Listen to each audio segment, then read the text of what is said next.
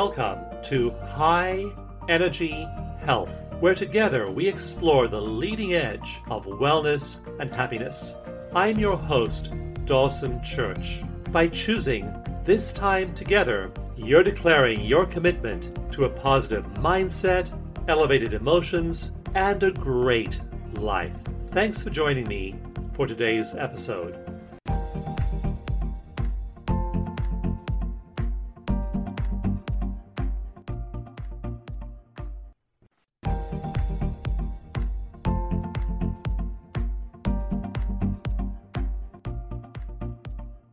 Hello and welcome to this time together. I'm so grateful you're here with me because what you're doing by being here is you're giving yourself a break. You're giving yourself a respite from all of the stuff out there that could otherwise fill your consciousness. And I know that when I take surveys of what's going on in the world, there's a lot to be worried about, a lot to be concerned about, a lot that stresses us out. And so when we take time to listen to something like this, we're taking a step back, from our busy lives. We're taking a breath. We're getting back in our bodies and we're giving ourselves time. And I think it's so important to give yourself that time. Slow down. Give yourself some space in your day outside of involvement in everything out there. There's a lot going on out there. And what I found as I've worked with so many best-selling authors over the years and had the privilege of being on the stage with Tony Robbins and Marianne Williamson and Donna Eden and all these other people is that they're inner directed human beings. They are definitely tuned into and know what's going on out there, but their inspiration comes from in here. So make sure you balance that out there-ness with that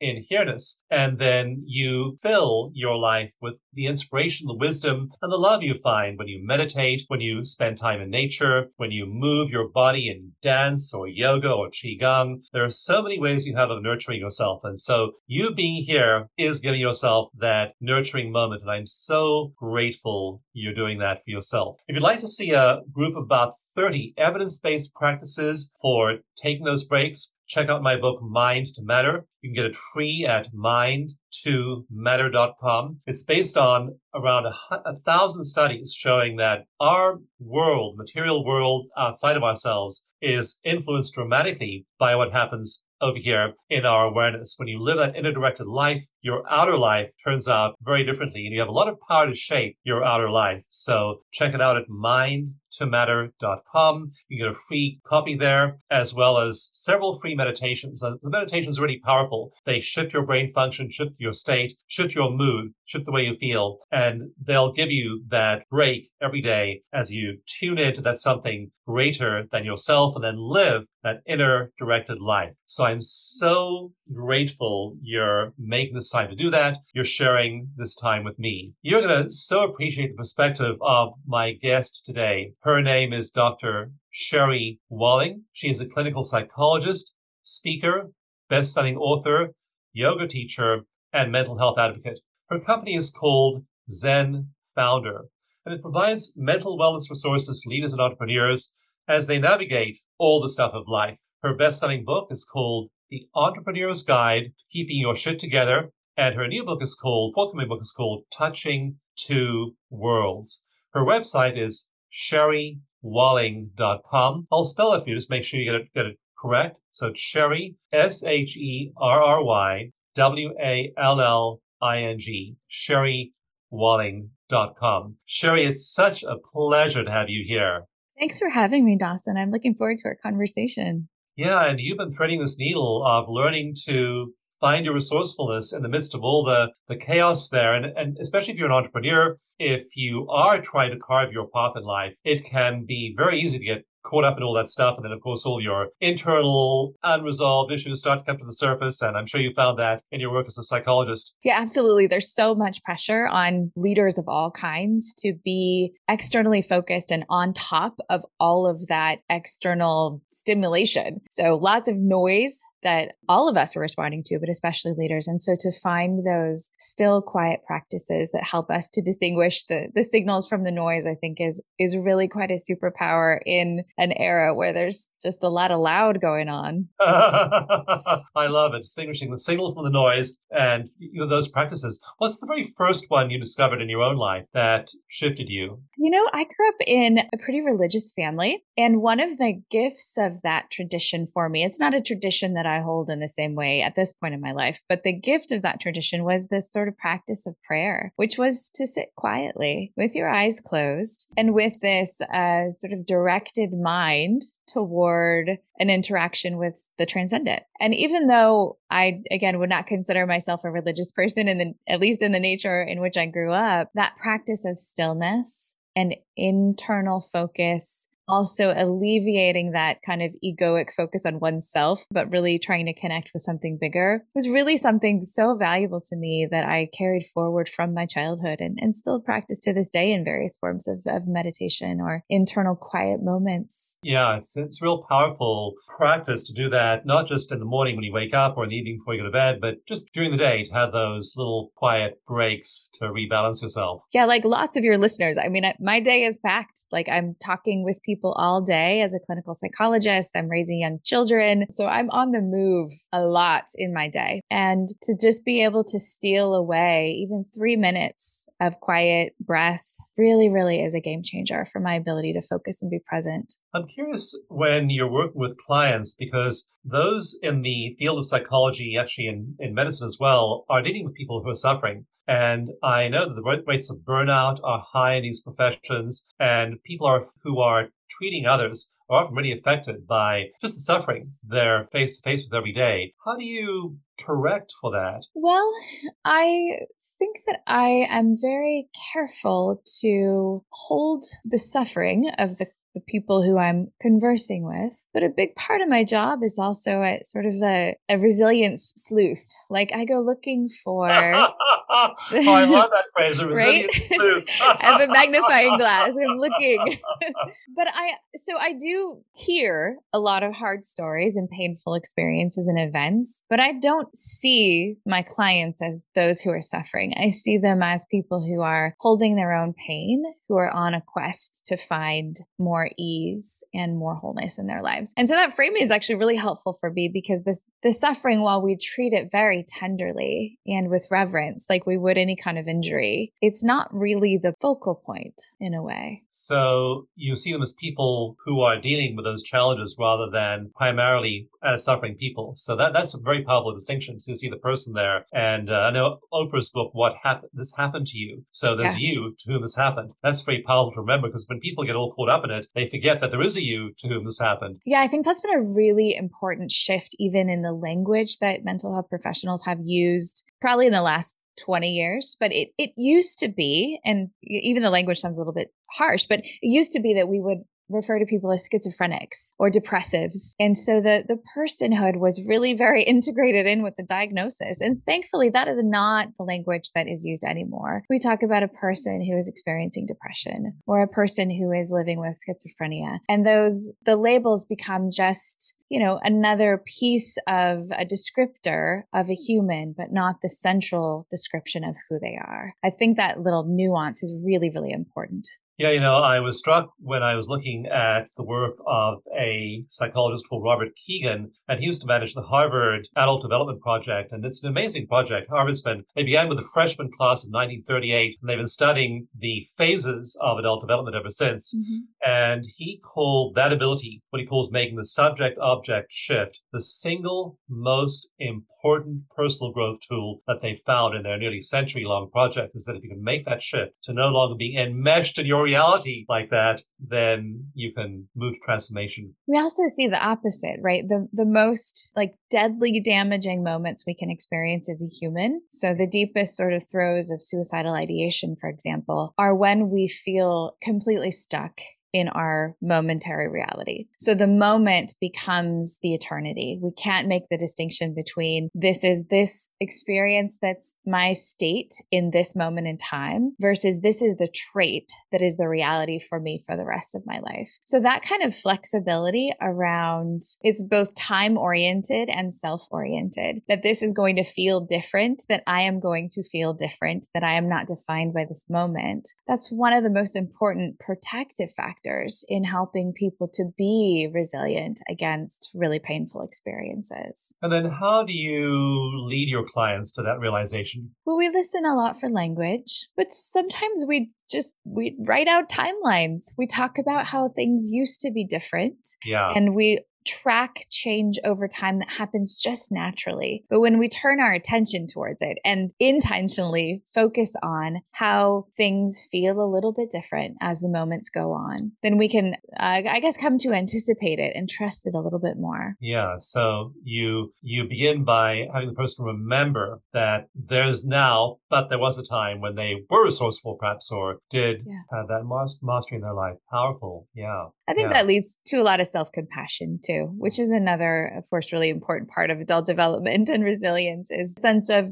being able to be empathetic toward your own self about this moment of pain and to treat it tenderly, but not to feel that it will always be your reality. So when you can say, oh, like you're hurting, you're having a hard time right now, you're in the middle of a divorce, someone you love has died, you're not thriving in your job, when you can make those kinds of observations and then infuse some self compassion, that feels very different than I'm failing. I'm not able to be successful. I've messed up all my relationships. So seeing the temporary nature of the moment creates a little more compassion, which of course eases the whole system, eases the whole like self blame ego mechanism that all of us have in there somewhere. Yeah. I so like to, in each segment, our conversation, talk about people you've worked with who have had that happen to them, who maybe have come to that realization or developed that, and then how that changed them. So just share a couple of cases with us as we go along of people who have perhaps come to that realization, oh, this is temporary, this is happening now, it's not who I am, and then how they transformed. Yeah, a large part of the the early body of my work was with post traumatic stress disorder. And so in PTSD, people are some might call it stuck in a moment. And so I remember working with one woman who'd experienced a very, very, very painful, violent sexual assault when she was a teenager. And in a way, her development as a person really sort of stopped with that event. So I came to know her when she was in her 40s and was pregnant with a child. So the this sense of understanding herself as she was in her teen years, but then recognizing as her body changed with her pregnancy, this kind of new reality of how her body was interacting with the world and how her body was preparing to create life, which was um, for her something that she never could have imagined in the throes of her PTSD. So this contrast of before and now. And then also this sense of something that's emerging with the development and then eventual birth of this child felt like there's a there's a later coming as well. So there's a before, there's a now, there's a yet to be. And having her anchor in those different uh, phases of her own life, I think felt very powerful to her that she could safely look toward the future and be in the present without the before, without the past feeling so big and loud and overwhelming. Yeah, there's a book by a doctor called Robert Scaer, and he the title is When the Past is Always Present. And he talks to trauma victims, people with PTSD, and how they are living in the past. They're just there in the past, they're immersed in the past, and they, they can't break out and see that past, present, and future that the pregnancy you're saying help helped her to see. And what led to your interest in working with people with PTSD? You know, I always really liked kind of high intensity challenges. So if I was to be a physician, I think I'd be like an ER doctor. I really love the very privileged experience of helping people to calm down and to feel safe. And that's a different kind of work than you might do in depression or in other areas of clinical psychology. So for me, being able to sit with someone and help them find the courage to face, to talk about, to think about, to feel into their most painful experiences just was like, that's what I want to do. so I really came into it in graduate school as I was sort of meandering my way through the different components of clinical psychology. But I think, and I look back and reflect on my life, like it's always been sort of who I am. I always wanted to jump into the fray and see if we could sort of bring some calm or organization. Yeah, yeah. And so many of those people are caught up in that looping trauma and without some kind of intervention they just don't don't get better and what i'm so struck by with ptsd is it's one of the diagnoses that often gets worse over time i know i uh, helped found uh, an organization that helps veterans with ptsd mm-hmm. and often their their wives are phoning us or emailing us or their husbands are e- emailing us or their daughters or their sons and they're saying that mommy or daddy is getting worse over mm-hmm. time as that looping trauma of just being stuck there in that past reality just plays itself out. And then, of course, those neural connections get stronger and they just can't escape. So trauma can make your life very, very small. Too. Yeah. And so it gets smaller and smaller and smaller. It gets harder to interact with new people. It gets harder to take risks. It gets harder to leave the house eventually. So it is something that can kind of fester within us. And we do see that, that increased challenge over time. But thankfully, you know, people, a lot of people get better, right? There is, there's a tremendous amount of courage and potential for resilience and a variety of therapies that are really, really helpful for folks. Yeah, I was really intrigued when I read up on, on resilience for a book I was writing and uh, read the research showing that roughly two thirds of people experience post traumatic growth after a trauma, and only one third have get PTSD. And we see those numbers reflected in the uh, percentages of veterans coming back from Iraq, Iraq and Afghanistan. That roughly 25%, 30%, according to the VA numbers, are going to go on to develop PTSD. Two thirds of them, three quarters of them, actually, I mean, they had all the same experiences, but they had the resilience to to cope. I'm just curious, what are the therapies you find most useful for that population?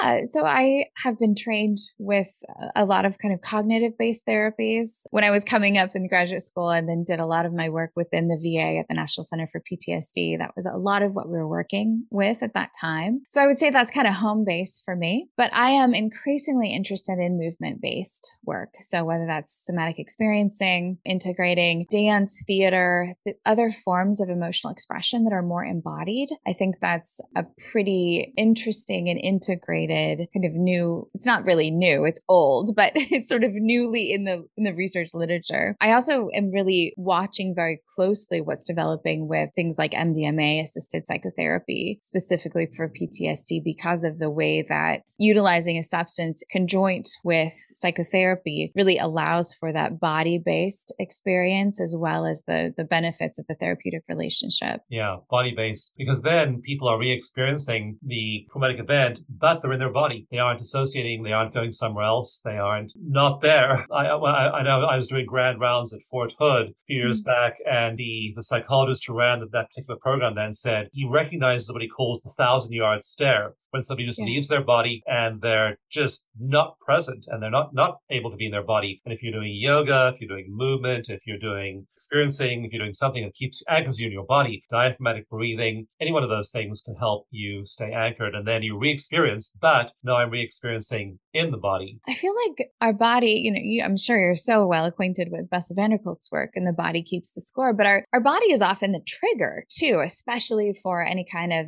body based trauma. So in the case of an assault, there are all of these cues that remind the body of that experience and trigger for the body a sense of danger. So if we can help the body to feel soothed and calm and present in this moment, we can help prevent the body from kind of time traveling back to the moment of the trauma and then creating chaos in the mind and in the heart and in the whole physiological system. So that present focused body awareness is such a tricky thing for people for whom the body has become really unsafe. So I think that's where there that's there's so much interesting work happening. And as you're identifying breath work, cold plunge, yoga, all of these things that just help us practice being in our body can be wonderful, wonderful support systems for people who've experienced trauma. Yeah. Yeah, the body can be a wonderful place to live. We're going to a break right now, but please stay tuned. And for more on Sherry's work, go to her website, sherrywalling.com. Her new book is called Touching Two Worlds. We'll be right back after a break.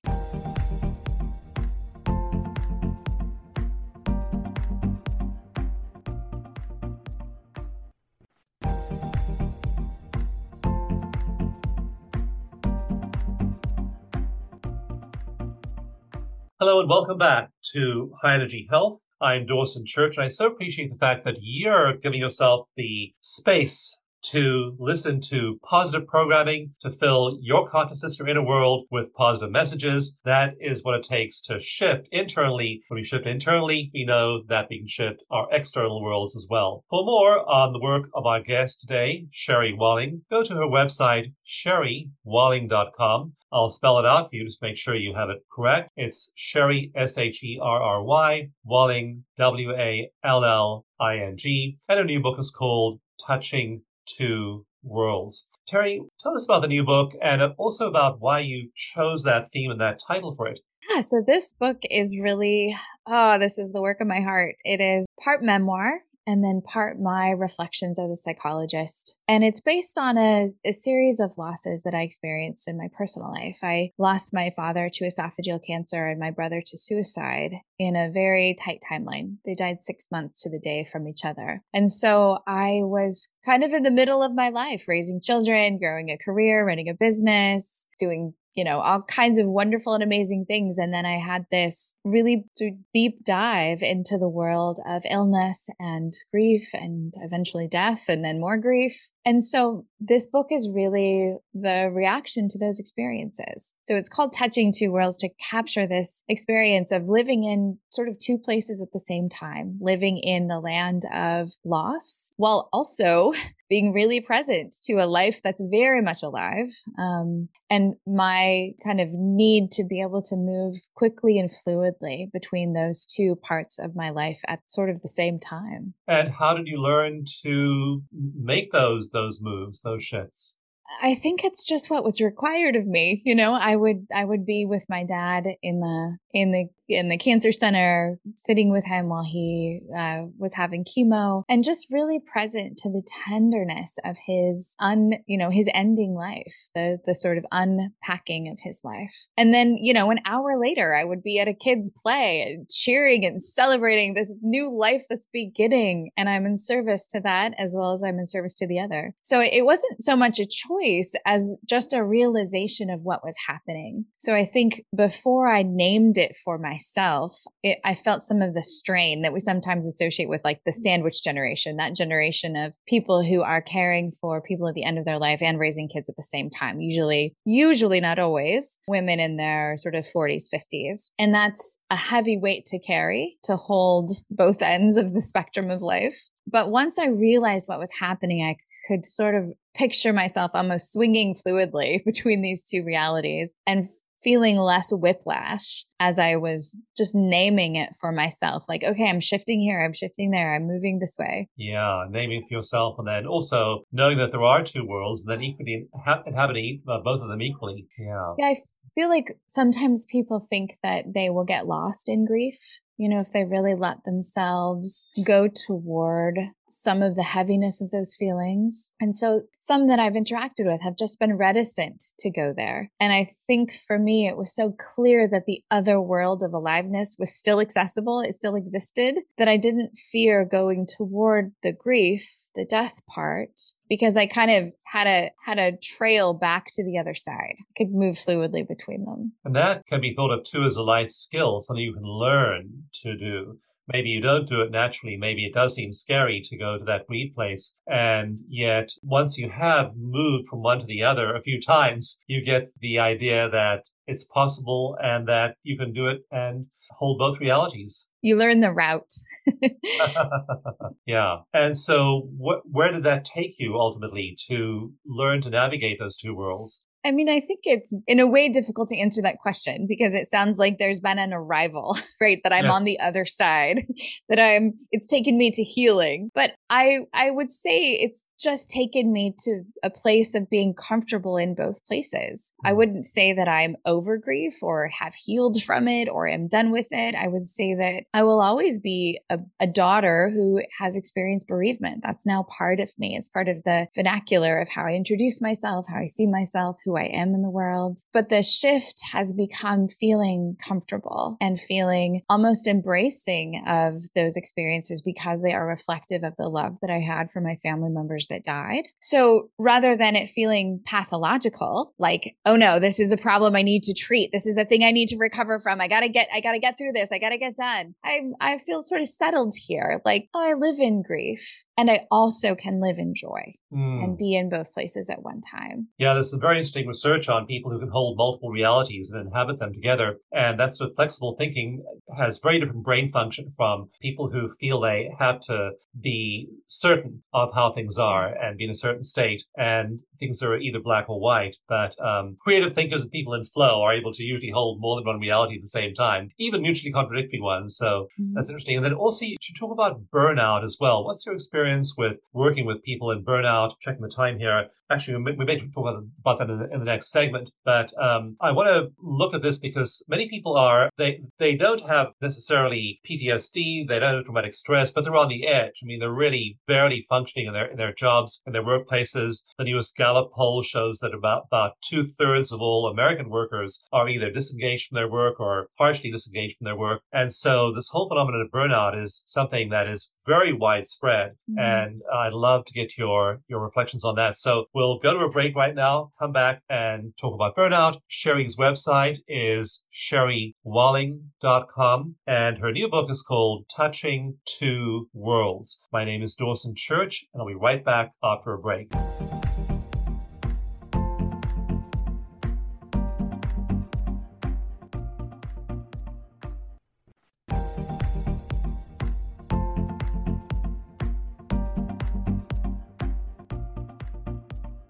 Hello and welcome back. I'm so glad you're here. And for more about Sherry and her work, go to her website, sherrywalling.com. Her new book is called Touching Two Worlds. And I invite you into this consideration in your own life. Are there parts of your life where you perhaps feel as though it's this or it's that? I'm in this role or I'm in that role. This is really difficult this is really easy. So all of us as human beings have to deal with a whole group of experiences and parts of life. And often they are very different from each other. And then being able to navigate them all gracefully is a very powerful experience and one that may take you a while to learn. But as Sherry is showing us, you can learn to move into both of them and experience them fully and then have the ability to hold them together. So, Sherry, for people who are on the edge, for people who feel that they are at the end of their rope, just go ahead and share your views on burnout and also maybe illustrate that with a case of somebody you've worked with who was in that space.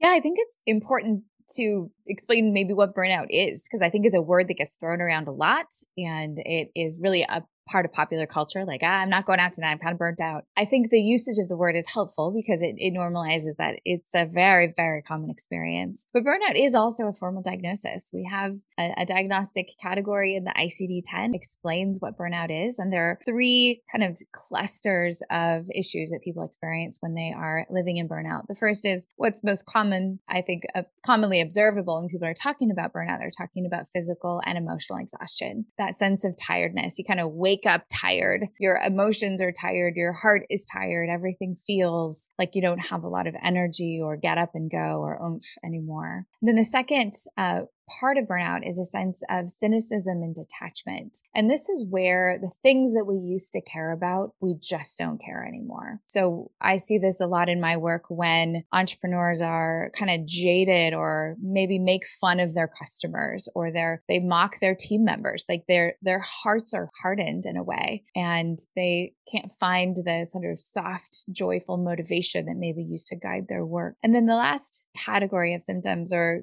I guess component component of burnout is the sense of diminished personal efficacy. So it doesn't matter how hard you're working, it, there's just this filter in your mind that says that it's all for nothing, that you're not accomplishing anything. You know, you could be winning awards and be incredibly successful in whatever role you're in, but you can't see that. All you see is what's not done, the to do list that's piling up, uh, the things that are imperfect. And so it's quite a painful place to be when you think about it, right? You're tired, you're working really hard, but it doesn't feel like it's for any purpose. And you have this sense that none of it matters and you don't care about it anyway. And mm. so with burnout, it's a pretty painful place to live and it can be pretty damaging to people's family lives, to their personal lives, to their internal sense of themselves, and of course to their work life.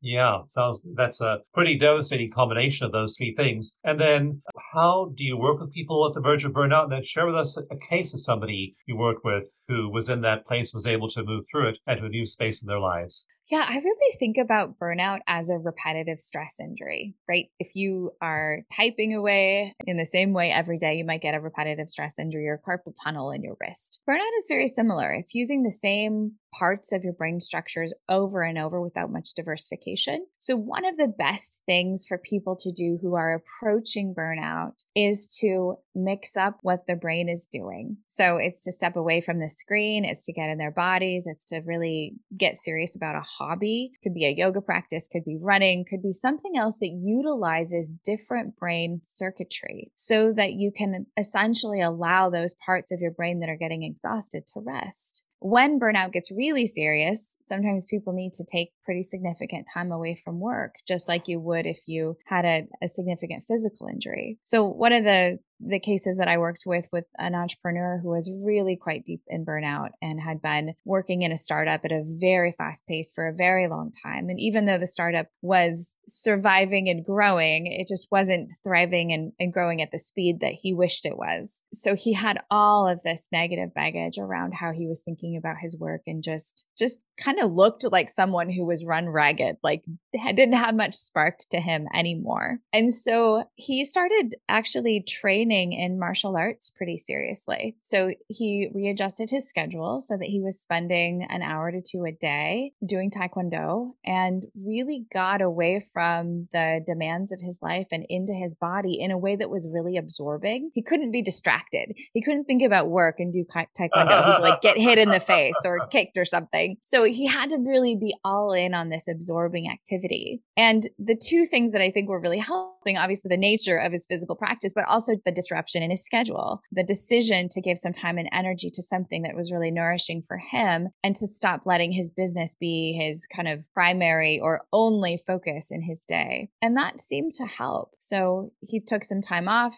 added in this hobby, adjusted his schedule, and seemed to kind of find his spark. Other thing that's really important in burnout, both prevention and recovery, is making sure that the, your work is very connected to the meaning behind your work. Burnout is also kind of an injury of sort of an existential crisis. It's where your work no longer feels meaningful to you. So, really having a tight connection between the activities of your day how you spend your moments and the things that are most meaningful to you is important. Sometimes the spreadsheets don't really seem to connect to your mission. So to make sure that you understand or are really connected to how the spreadsheets do in fact serve a larger purpose. And if you can't make that connection, maybe you give the spreadsheets to someone else and you do the thing that really helps you to come alive. Yes, absolutely. Uh, one of the big business books of the 90s was entitled Start with Why. And so having your big why is, is, is important. I know I have my big why at the top of my to-do list. So the to-do list is endless and can easily lead me to feel despairing looking down at all four pages of it. But at the, at the top, there are, there's the big why. And so if you contextualize what you're doing, that task you're doing in the frame of big why, then suddenly you know why you're doing that maybe repetitive, maybe boring, maybe difficult, maybe trivial task and then you imbue them with meaning. I know too in my team, I often I, I, make sure that we all all focus on that too, not just on the what's and what we have to do, but also on the big why. Please stay tuned. We'll go. We're going to a break right now. For more on Sherry's work, go to her website sherrywalling.com, and her book is called Touching Two Worlds. We'll be right back after a break.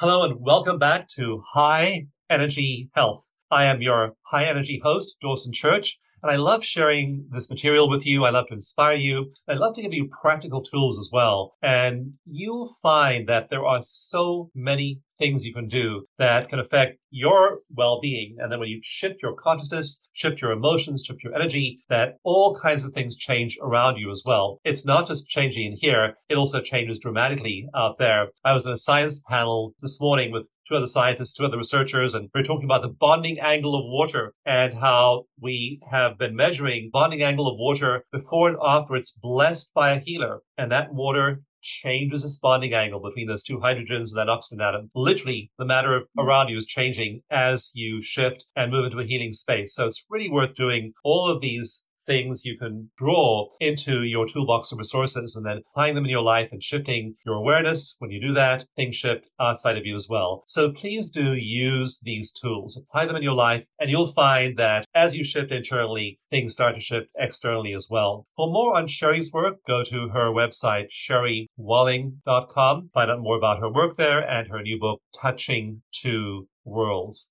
So, Sherry, you had a career in treating PTSD and in mental health, and you were helping other people. You did research on this, and then suddenly you were faced with this devastating pair of losses in your life. Your father dying over time, your brother dying very suddenly. What did you do? How did you cope as you as you became the client? Right. It is such a surreal talk about two worlds, right? It's a surreal shift to go from healer, from being on one side of the therapy relationship to the other side. And I think when my brother died, especially because that was really quite a traumatic loss. Um, to lose someone to suicide is to lose them violently, it's to lose them suddenly, and to lose them in a way that is still pretty stigmatized. It's sort of difficult for people to know how to be helpful. I had very, very awkward conversations with people, even who are mental health professionals, who are my friends and colleagues. So I, because of my training, that I, I wasn't well inside. And so the process of then being able to move from therapist to therapized, that's the word we use, but to someone that was able to say, I really need a sounding board. I really need some help. So I did go to therapy because I had to do all of the same things that everyone who's bereaved by suicide has to do, which is to wrestle with responsibility, with blame, with how did this happen? Shouldn't I have seen this coming? I do this for a living. How could, you know, how could this happen on my watch kind of thing? And underneath all of that wrestling, of course, to come to a place of recognizing that um, all of my training certainly doesn't make me superhuman. And that when there's that kind of loss and that kind of illness, unfortunately, very little that can be done to resolutely change that story. You know, my brother was pretty determined to die by the time that he died and coming to a place of accepting that there wasn't very much that I could do despite all of my training and degrees and all those things to rearrange that story allowed me to soften for myself and to kind of forgive myself for not being able to be the healer in that scenario.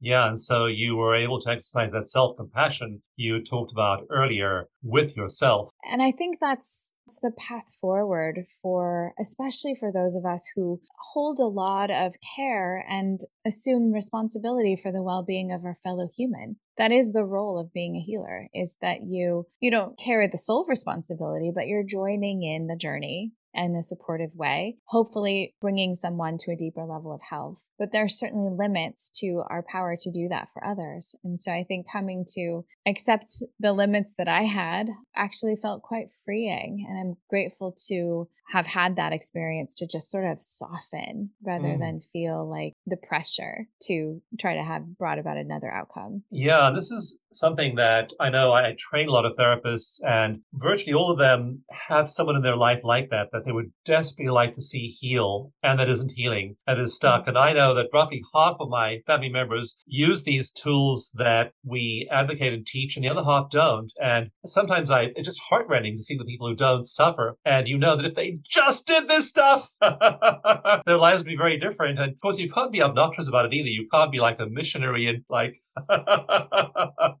try and convince them, but but it's very, very difficult to see someone in your family who you love who's suffering and you know there are things that could reach them and they just don't go there. Yeah, and I think that's what, you know, people who come to my office or to who come to me as a clinician, they are seeking out those tools, those interventions, that support to try to feel better. And certainly your family members are not seeking that from you, right? They're just next to you at Thanksgiving, whether you they want to or not. So I think that's a really important distinction for healers to keep in mind that it's such a different role. It's such a different way of interacting. And as much as we would love to be able to take our professional skills and apply them in our personal lives, it just doesn't always work that way because we don't have the we don't have the consent, we don't have the invitation. Yeah, it's uh, one of those places you just have to become reconciled to, and again, you just have to accept the way things are, and no amount of wanting them different is going to make a difference. So until that person's ready themselves to to seek healing, to walk into that therapist's office, you just all, all you're wanting for them to get better isn't able to make a difference. But it is it is agony sometimes yeah. to be in that space. And I would say that some of that acceptance actually brings a lot of freedom, right? Mm. The acceptance of what you can do, what you can offer, and what you can't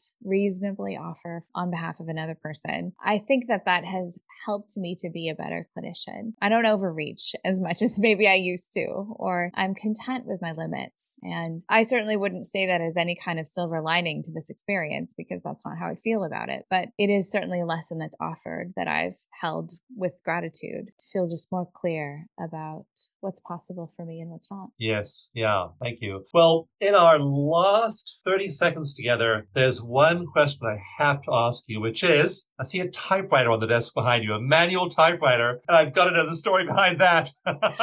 well, what you may not be able to see from where you are is this is actually a typewriter that is made out of Legos. Oh. So it is, okay. it does function. You can press the keys and it has sort of the hammer mechanism that a traditional typewriter would have. But my uh, my children gave this Lego typewriter to me for Mother's Day this year, knowing that my book would soon be coming out and knowing that they wanted to work on a Lego project with me. So it's pretty precious to me. And something that will bring a smile to your face whenever you need to move into that space. I did grow up with a typewriter, an old school typewriter, and that's where I wrote my very first stories. Wow.